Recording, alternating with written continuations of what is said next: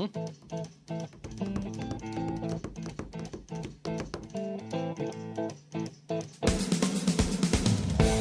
Depth Radio presents What the Fatah with Tarek Fatah on News Talk 1010. on this cold, cold day. Mm-hmm.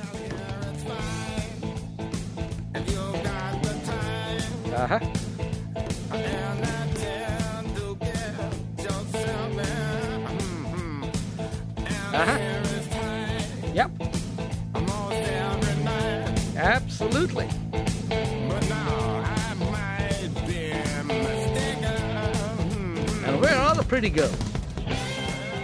No pretty girls!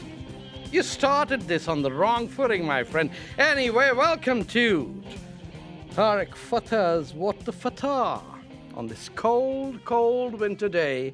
Let me start by pouring a whole lot of cold water over a dead man who is one of the most despised persons on earth, the symbol of evil, with every Western politician crawling on all four, walking across the desert simply to brown nose him because he, my friend, is the great King Abdullah. Abdullah, Abdullah. Oh, oh no, that's a different guy. That's somewhere in Afghanistan. Because that guy's mom forgot to name him didn't have two names. So he he ended up as Abdullah Abdullah.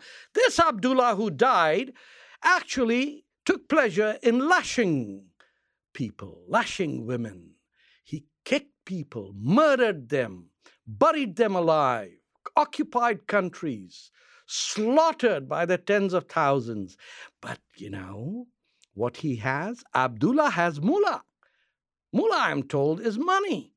And white politicians like money, especially when they can say, it's a matter of principle that I would like to have uh, certain relationships with the Abdullah, Abdullah, King Abdullah, the man in wearing frocks, you know, with his 72 virgins somewhere in paradise. Shame on you, all of you running, whether it is the United States of America or the United Kingdom. What the hell is united about you anyway? People can buy you off the shelf. I mean, American politicians are being sold at Kmart. Or did Kmart go out of business? Oh, what the hell? Kmart, Shmart, they're all for sale.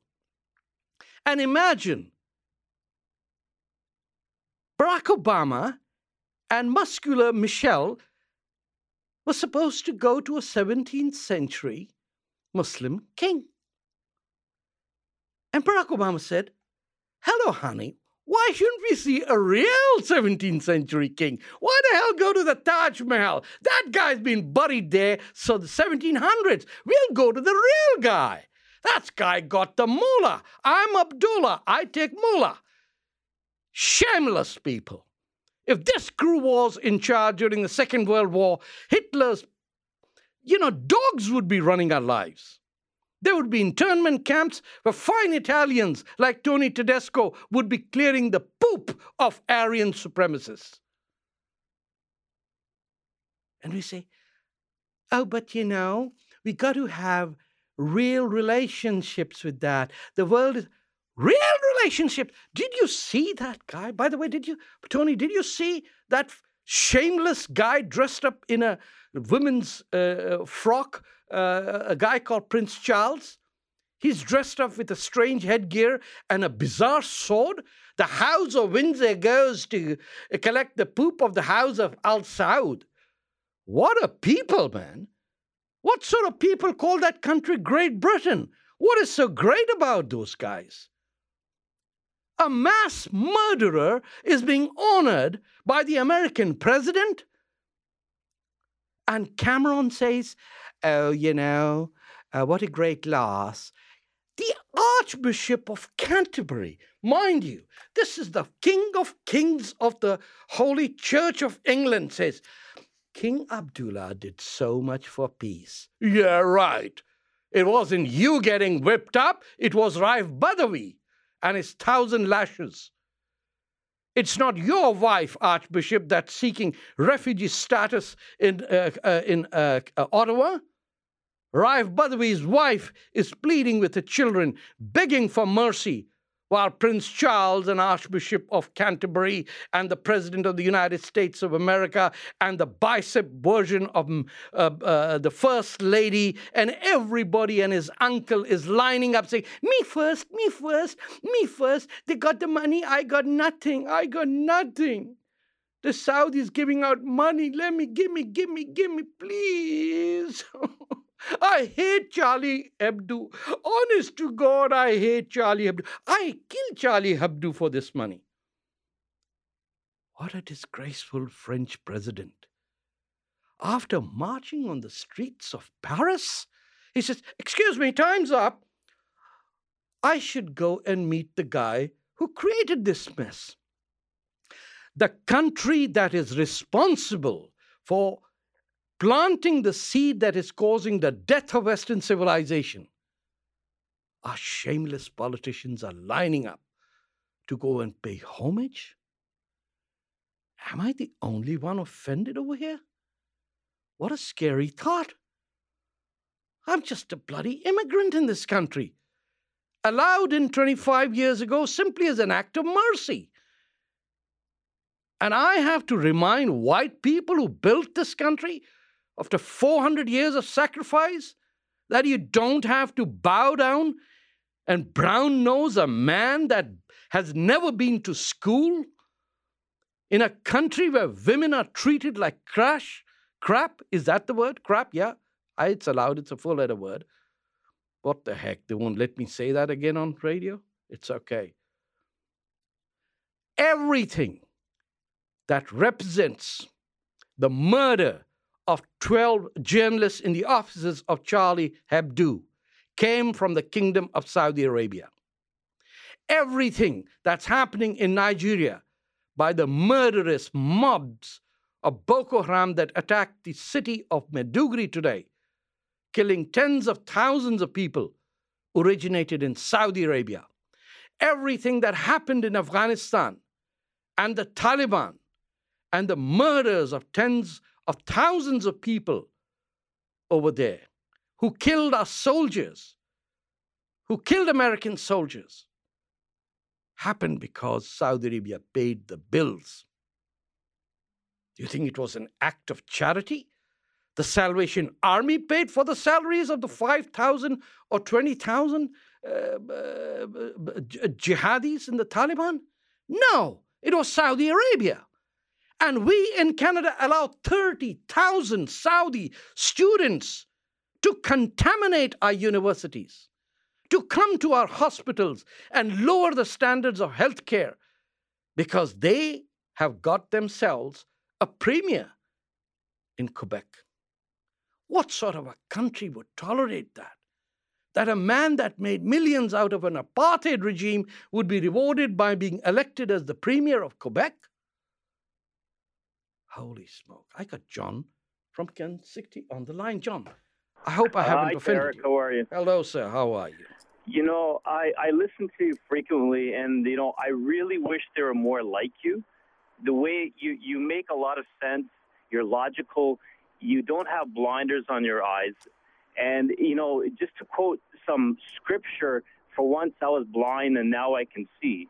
You know, and I wish more people were like that. Well, And I thank you very much, John. I. I just speak out of my love and affection for what is Western civilization. It didn't come easy.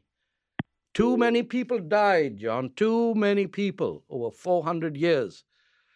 Some burnt on the stake, some butchered, some died in Geneva, others died only when Westphalia Agreement was signed.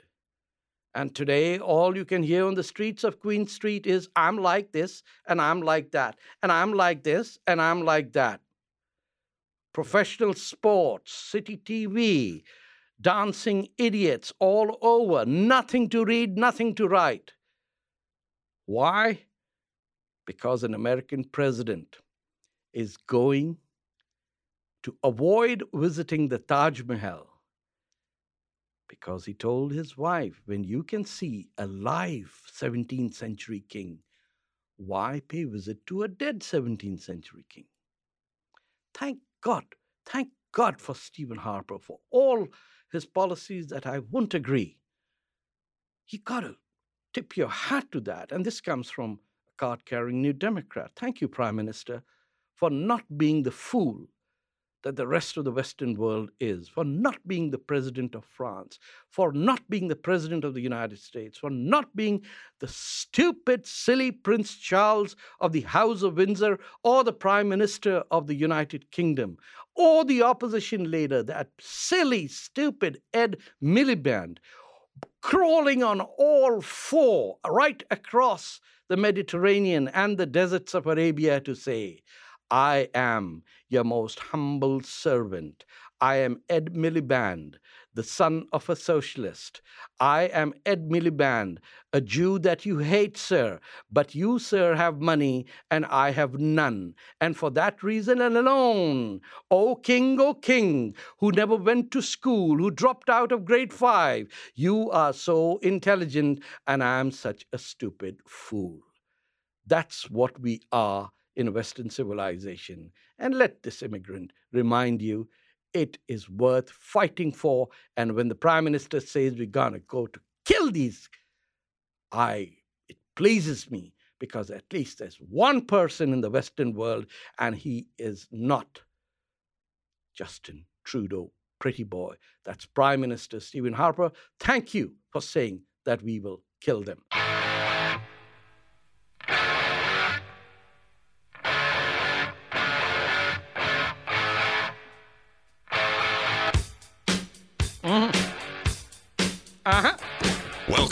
To What the Fatah on News Talk 1010. Here's Tarek Fatah.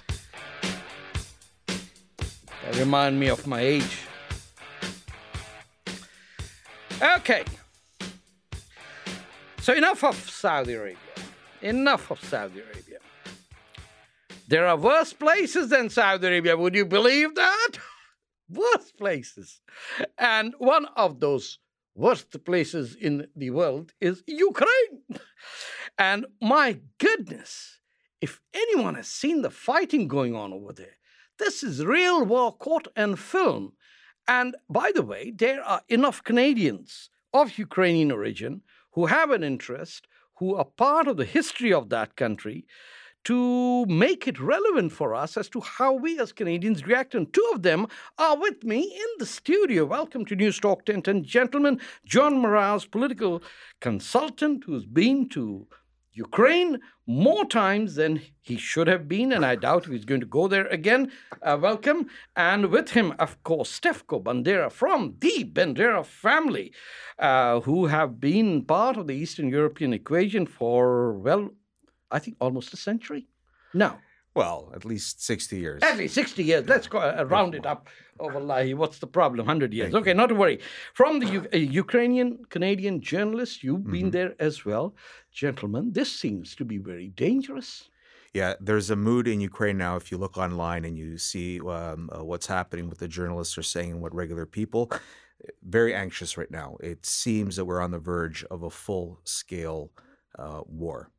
Uh, what's been happening in the last year um, has been, you know, variously called a hybrid war, low intensity conflict.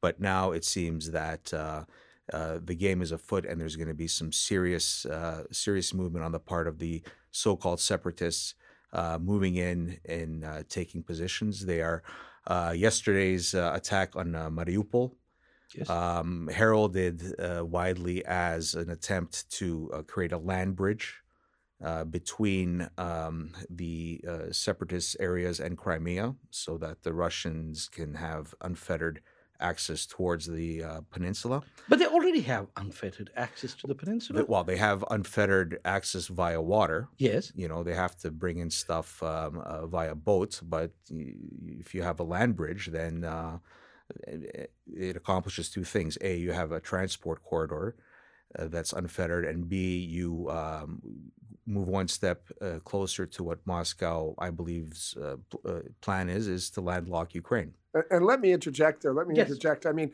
I don't think Barack Obama and the West should be worried about the Tea Party's response to the State of the Union address. They should be worried about Vladimir Putin's uh, response to the State of the Union. His response was to see an American House divided, Um, a house so divided by partisans, so ineffectual, so recalcitrant to use hard force that I, I almost wonder if the attack on Mariupol this week was not his response to the State of the Union address.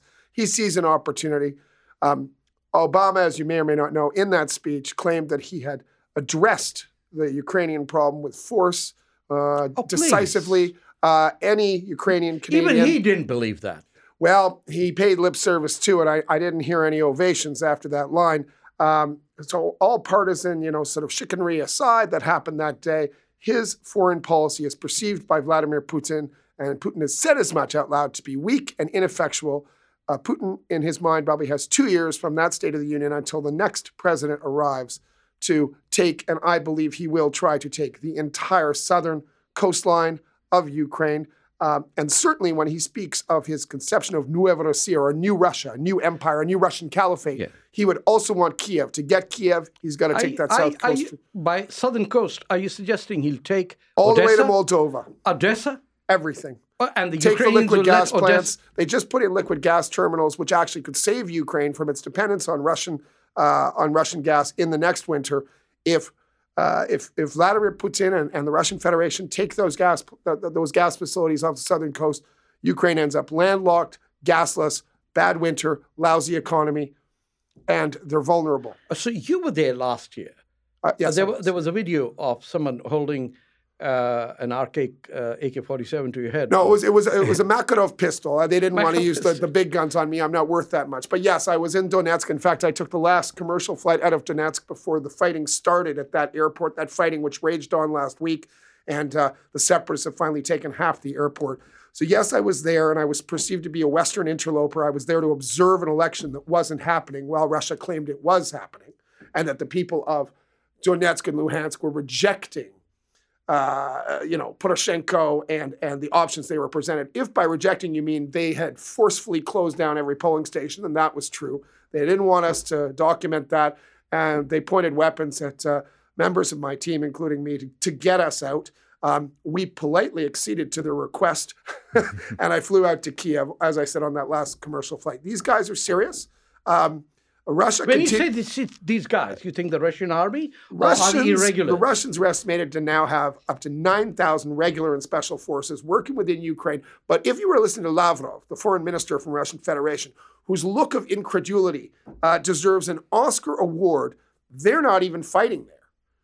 They're not even fighting there. And the attack on Mariupol was instigated by Western Nazi forces backed by the United States, etc. Meanwhile, Merkel and France and all those other lovely people that you talked about in Europe, so dependent on Russian economics and of all the money that Russia has poured into the capitals of Europe and into a number of campaigns for democra- democratically elected folks, um, are already now um, kvetching at Obama to lift the economic sanctions, which weren't enough, but at least were a good start because they want to start making money again. Stefko, are you as uh, pessimistic as uh, Well, John?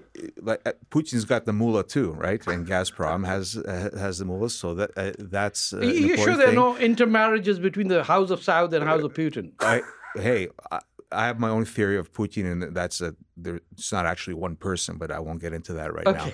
The at the uh, at his annual press conference um, at the end of the year, Vladimir Putin told the Russian people in December, "Look, we're in for two more years of this hardship."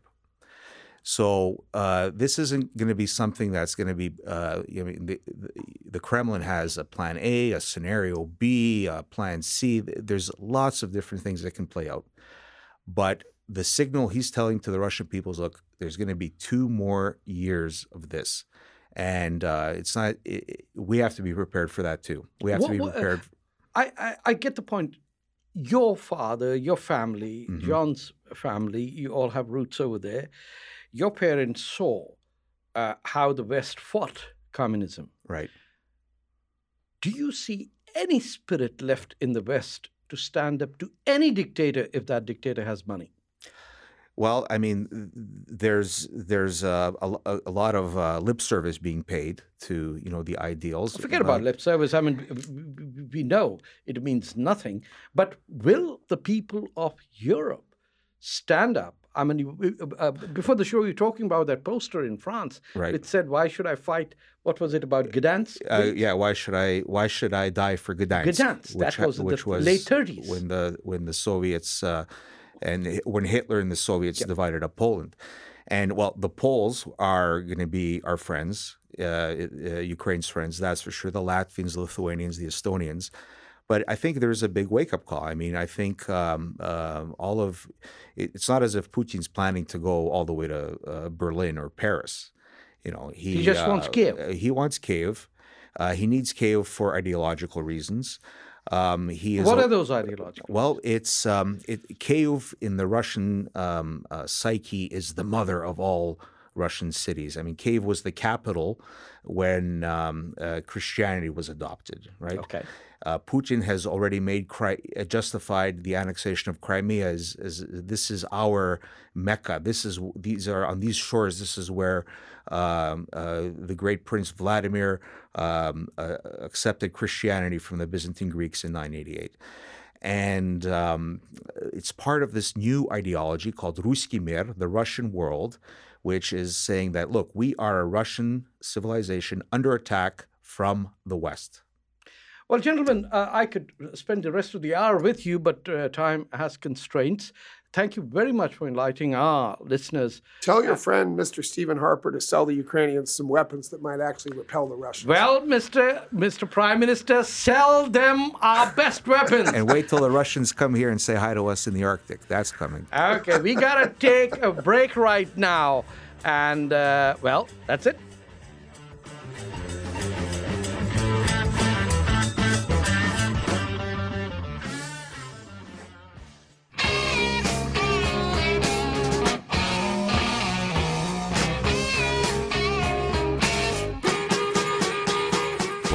What with Tarek Fatah on News Talk 1010.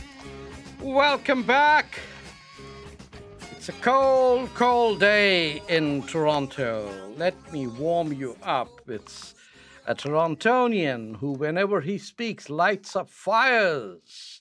My guest, Mark Steyn. Welcome to News Talk 1010, Mark.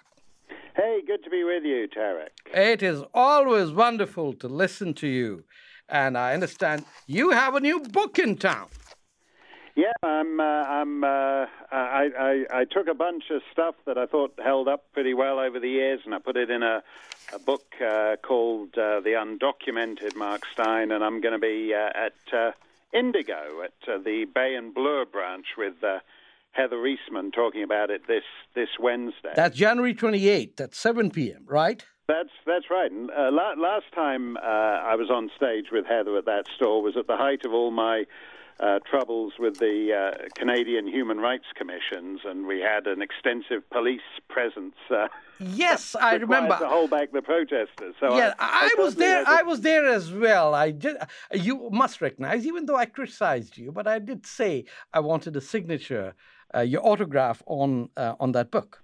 No, no, I, I well remember uh, at, at the uh, at the end of the evening, uh, which I, I thought was good. And, and, and uh, you're you're a uh, a man of integrity on that point, Tarek. Oh, because I thank think- you.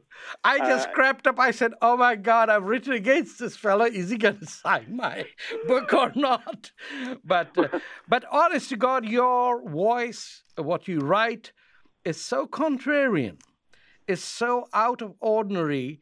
Uh, I've been talking um, in the last half an hour about what a bunch of fools we have become and how uh, it is reflected in uh, the way hundreds of Western leaders and politicians have lined up and crawled on all four to get the blessings of the Saudi royal family.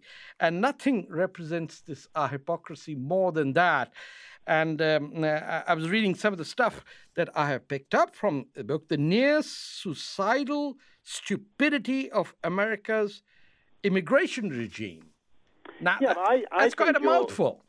Yeah, I think I think you're I, I, I think you're right about the nauseating spectacle uh, of the. Uh, I, I'm I have nothing against uh, the late King Abdullah as a human being. Uh, he lived a long life. He's older than his kingdom. He was 90 years old, uh, whereas his kingdom, I think, is uh, 82 years old, Yes. 83 years old. And, uh, and so he had a long and uh, successful life, uh, and you should uh, send your condolences to his family. And that's it. Westminster Abbey in London uh, lowered the flag. Can you imagine that? staff, oh, which is insane for, for a, a, a Christian church. Yes. Uh, lowers its flag uh, to mourn the death of someone who bans Bibles and prescribes Christianity in his own country. That makes no sense whatsoever. Why is this happening, Mark? Why? Why? What has happened to us? We've lost our spines.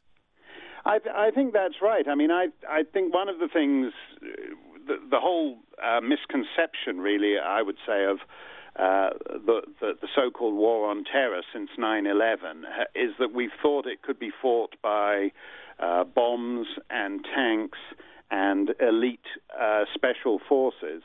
And in fact, what I think is is uh, more indispensable than anything is is cultural confidence.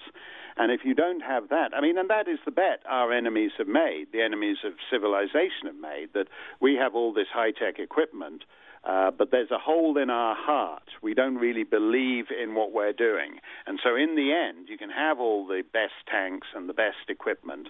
Um, but if, if, if your civilization uh, is so corroded to the point that you have a hole in your soul where your cultural confidence should be, uh, then in the end, the people who mean it, uh, as these guys do, then the people who mean it, they're, they're pretty convinced they're going to win.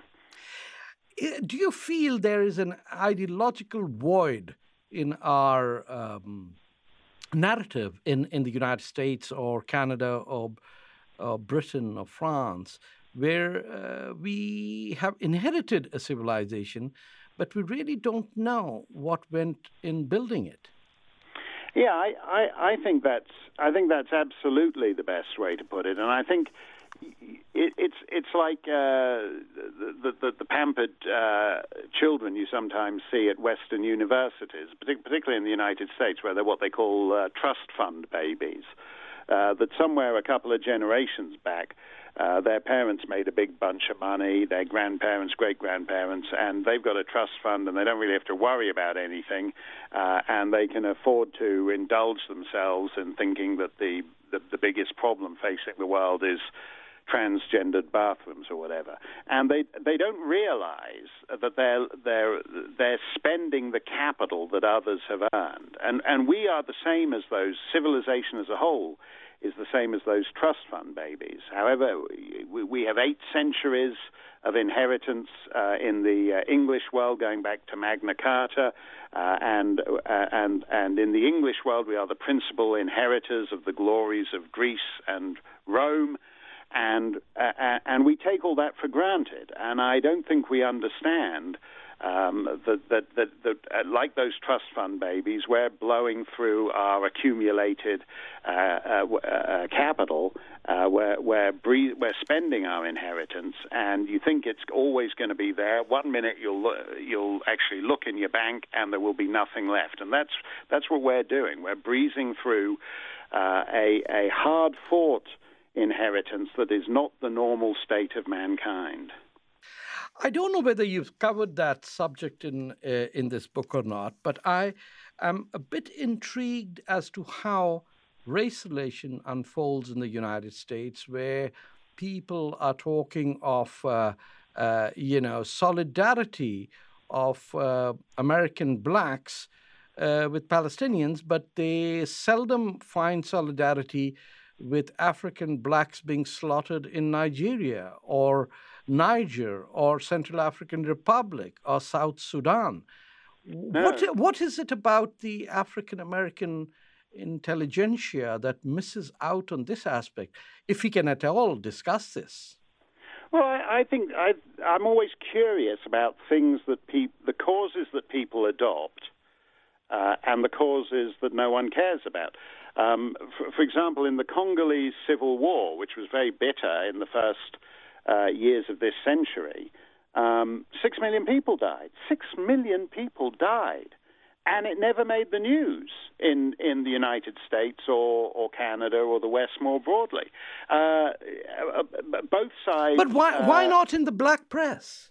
Well, exactly. Uh, that's the that's the point of it because there are certain causes that are easy to fetishize, and basically the Palestinians have become the house pets of uh, of other Western minority groups to to a completely absurd point. If if you look at those. Um, people who march in the Toronto Gay Pride Parade uh, under the banner "Queers Against Israeli Apartheid." Um, you you know as well as I do that uh, that that in the Muslim world, homosexuals uh, in Saudi Arabia, as we were talking about, they're beheaded. Uh, in uh, in Taliban-run Afghanistan, they used to build a, a, wall specifically for the purposes of crushing homosexuals underneath it. Yes, uh, and like ISIS it, has been throwing out gays from ten-story buildings. Ex- exactly, and yet no one is ever, you're not going to see in the Toronto Gay Pride Parade anybody marching along under the banner Queers Against ISIS. Or Saudi apartheid. Yeah, and you're going to yes, exactly. I mean, I'm I'm pers- I mean, since we're talking about uh, the House of Saud, I actually don't think uh, Saudi Arabia and ISIS are that different. They both uh, behave, uh, they both believe in a lot of beheading. Um, Saudi Arabia has the structures of a, of, a, of a state because Ibn Saud's vast progeny decided that they were a royal family and were all princes, so they're His Royal Highness this and His Royal Highness that, and it seems slightly more formalized. But, but, but the ISIS guys will get to all that in a couple of years. No, they uh, are there. They... I, I think it's uh, what I would call a you know, shadow boxing. The Saudis are the ISIS. I think right. the West has been fooled into believing that the ISIS are against Saudi Arabia. Without Saudi Arabia, there wouldn't be ISIS. Without Turkey, there wouldn't be ISIS. No, I, I think that's true. And that goes back to what we were talking about earlier when I said about cultural confidence. I mean, the, the, the problem with Saudi Arabia um, is that it's the its principal uh, job is not exporting oil uh, it uses its oil proceeds to export ideology, and it exports a, a, a dangerous ideology that has destabilized uh, cr- critical nations, uh, whether you talk about Afghanistan or Pakistan. I mean, to go back to the uh, to the days of the Indian Empire. They had uh, problems with uh, uh Wahhabis uh, back in the late 19th century. There, when yes, of course with when uh, they uh, they uh, assassinated uh, a chief justice in, in British India in the late 19th century. Absolutely, I mean, and that's basically uh, and and all the oil wealth has done. Uh, back then, it was actually a hard job exporting Wahhabism to South Asia.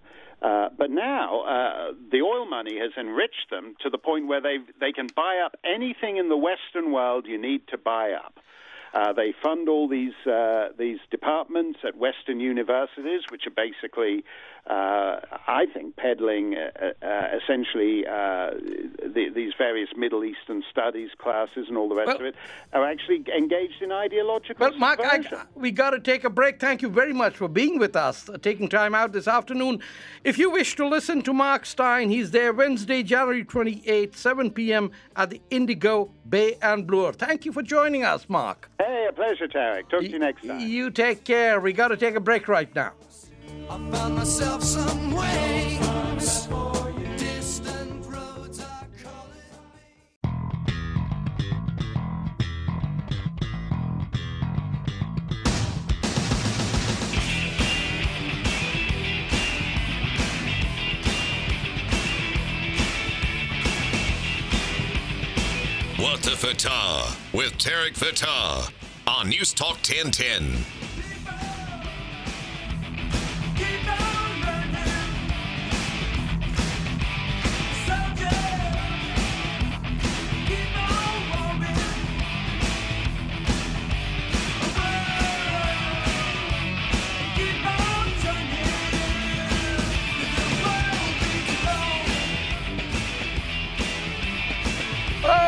welcome back. I didn't know somebody had played a liner. Mm, getting old.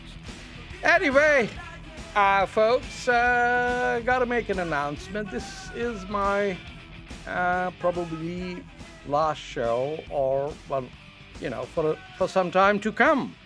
Uh, it's been a great run over here. You know, I've been here now five years. Uh, new, it used to be CFRB long before it was News News Talk 1010. Uh, I never thought I'd be a radio broadcaster had it not been for the station. And uh, one must say, this is it. It's radio stations like these that uh, stand up for free expression, uh, freedom of speech. Can you imagine? In five years, has never, ever been once that somebody came and said, Why did you say that? Or this is what we have want you to say. Not once.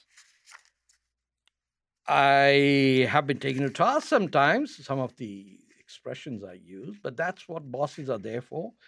And I'd like to thank uh, Mike Bendixen, our director, stood with me for a very long time, my producer, you know, Tony Tedesco, our sound engineers, Mike over here, so many wonderful colleagues, you know. Many of them don't realize that they are in an industry which is at the front end of fighting for our freedom. Radio, AM radio in specific. This is not your CBC. This is not the BS that goes on uh, with people with massive egos trying to project themselves. This is where the real thing happens. People talk, people call, hosts come in, say nasty things about nasty people. And as an example today, where else would I be able to say what I said about the nasty Saudi family? Where else one could make fun of Prince Charles, after all? He is our Prince Charles as well. But this is Canada. This is News Talk 1010. This is AM Radio, an amazing, rich tradition. I remember um, have, um, coming here, all of a total coincidence. I was in Ottawa sitting at a conference at the head table with Brian Lilley, of all people. And uh, he said, What are you doing nowadays? I said, I've just written a book and I have nothing to do. He said, Why don't you come on radio? Seriously, that's how it began. Next day, I get a call, and I'm hosting a noon show with none other than Michael Coren. And the first show, I have something terrible, nasty to say about Scarborough. I said, Scarborough is not Toronto and I detest it because it has never had a streaker run on the main street. It's never had anything exciting except boring stuff that goes on, ethnic stuff over there. And in walked the then director of news. He looked at me. We had never met. And he just hovered around over there. And the calls lit up and said, Who the hell does this, think this guy think he is running down Scarborough? And I said, Scarborough? Wait till you listen what I have to say about Mississauga. These nine or five places where houses park themselves each other, people disappear in the backyards. These are not civilization. Civilization is living in Toronto, you know, with the homeless, the traffic, the fights, the poor, the rich, everyone. This is what life is. This is what the West is. So, spend about five years. I'm taking a break, perhaps I might come back, perhaps I might not, but it is with mutual respect and desire that I am saying goodbye to News Talk 1010. And uh, hoping, hoping seriously that the decline I see in our uh, urge for freedom of press, in how we seem to be willing to what would I say, the Amanda Landization of our journalism, the Jian Ghomeshi of our profession. Uh, did I say religion? No, I meant journalism. Mind you, a lot is being sacrificed, and radio saves a lot because on radio you can't sit down with sleeveless uh, shirts and, um, you know, what is it that you pump in your lips to make them look big? Hey, white guys, what is it? Uh, Botox, sorry, Botox. You can't have Botox on radio, you know. You can't sit there uh, like um, uh, with deep red lipstick and talk about economics and then get away by being paid $26,000 per speech. Wow, man. What, what, uh, uh, what a scandal Canadian journalism is going through and nobody seems to be noticing it because will it be AM radio that will save the day?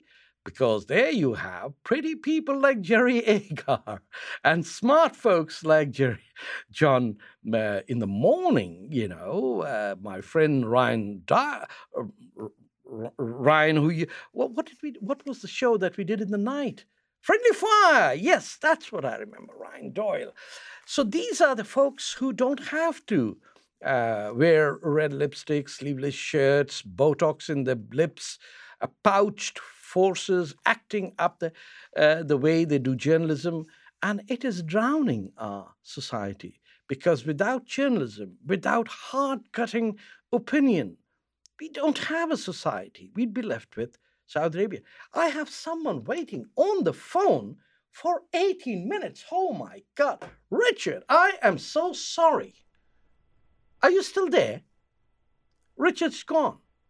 He's gone. Oh my God. I am so sorry. He was stuck there for 18 minutes. Now, this is the power of AM radio. Okay. But uh, so, uh, with very fond memories, I am saying, uh, you know, departing. Uh, I'll miss this place. I will miss, among other people, Britt. Where is she? She was around. I, I will miss Amanda. I will miss so many people over here. Incredible folks who blend and do so much work. And one thing I'll tell you, folks, in our state broadcaster, you have about 10 producers who do the work of what one producer does on this station. And I'm not kidding you, I've seen it on both sides. These are people who work behind the scene or screen. Uh, you sometimes never know who they are. But there is an awful lot of work that goes in. Why, why is Tony Tedesco staring at me that way? Did I say something wrong, Tony? No, no, not at all. No, that was just an expression of uh, exasperation as to why I was saying what I was saying. But anyway, that's uh, time to say goodbye to a lot of people. And uh, before I go, I just want to say that people like uh, you know, Mark Steyn, people like the folks who were t- the two gentlemen uh, who were here in the studio uh, with me, Stephen Stefko, you know, uh, John Mraz. There are tons of incredible people who live in the city, who come here, contribute to a collective consciousness, and make us who we are. But on the other hand, we have a whole lot of folks who are simply not in tune to the threats we face, to the strange challenges we have, and uh, who do not understand that the enemies that threaten Canada, that threaten the Western world, uh, will never, ever be content till human civilization is dead. Please don't think I'm exaggerating. Please this is not about saying uh, or exaggerating the effect of those who do, I do not dislike, uh, I don't like.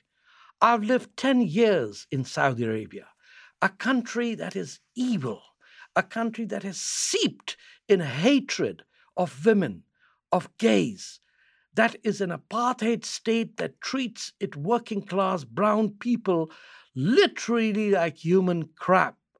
I have seen people exploited in a way that you could not believe. People whose religions are exploited to the hilt by a host society that offers nothing to humanity except destruction. And they have bribed themselves right to the top. They have bribed themselves, bribed others, Western leaders, to the extent that a prince of the House of Windsor, the son of the ruling monarch, the Queen, will crawl on all four, dress up like an Arab bandit, put something on his head, and hold a golden sword to show his subservience to money. That is what is the challenge. Because if the Saudis and the jihadis and the Islamists can buy President Obama, can bribe members of Congress, can force a British Prime Minister to say that he finds King Abdullah to be a great man. What a disgraceful thing to say. Is this the honesty and integrity we learnt as Boy Scouts? Institutions that never existed and never will in those burning sands of Arabia, fit only for camels, not for human beings, where anyone who wishes to express an opinion can be lashed in public. Women stripped naked and raped and killed. Housemaids from Sri Lanka and the Philippines imprisoned and hanged till they die. That's the sort of people who are our enemies. And that's the sort of people where freedom of press, freedom of expression, AM radio, the written press, the producers, the broadcasters, the engineers, they are the frontline troops that stand up to the horror that is Islamism today. And the Saudis represent that. So, for goodness sake, on this day, perhaps I might be back, perhaps I might not be, but remember me for one thing we need to stand up for the truth no matter what. And as the Indians say, that's their motto truth always surfaces and stays at the top. Thank you very much. Goodbye, CFRB, News Talk 1010. Goodbye, Tony. Goodbye, Mike. It was wonderful working.